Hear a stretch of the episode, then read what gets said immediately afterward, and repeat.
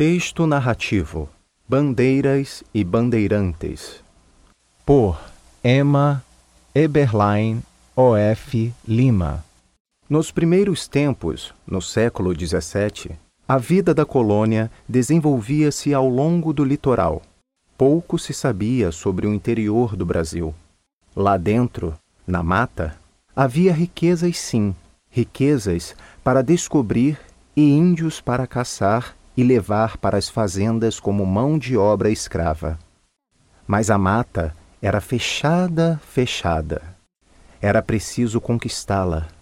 Organizaram-se, então, expedições particulares que, saindo principalmente de São Paulo, sumiam por anos na mata escura.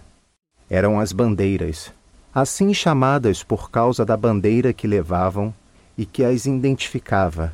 Os bandeirantes, membros da expedição, geralmente paulistas, eram homens determinados, corajosos, ousados. Deixavam suas propriedades e a família para tentar a sorte e enriquecer. As mulheres ficavam para trás, cuidando da terra e da prole, sozinhas por anos. Fortes elas também. As bandeiras avançavam pela selva dentro, embrenhavam-se nas florestas, subindo morros, atravessando campos, a pé ou navegando rios. Muitos bandeirantes morriam por causa de febres, acidentes, picadas de cobra. Muitos voltavam sem nada, alguns nunca mais voltavam. Às vezes, para garantir a sobrevivência do grupo, interrompiam a marcha e descansavam durante meses às margens de algum rio, onde plantavam e depois colhiam para o sustento do grupo. Derrubando árvores e escavando seus troncos, construíam canoas para novos deslocamentos. Quando, finalmente, as canoas partiam rio abaixo, levavam menos homens. Alguns ficavam para trás com sua Índia e a nova família. A aventura, longa e difícil, valeu a pena? Ouro e pedras preciosas? Esmeraldas, diamantes? Com certeza valeu.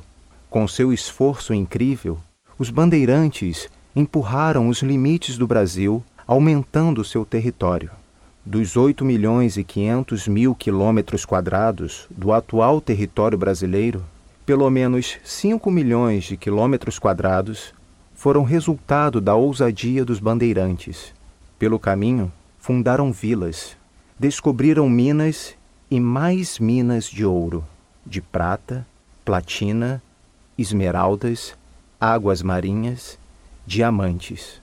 Poucos episódios da história dos povos são tão espantosos quanto a aventura dos bandeirantes. Exploradores que, por sua própria conta e risco, expandiram e ocuparam o território brasileiro. Uma grande aventura.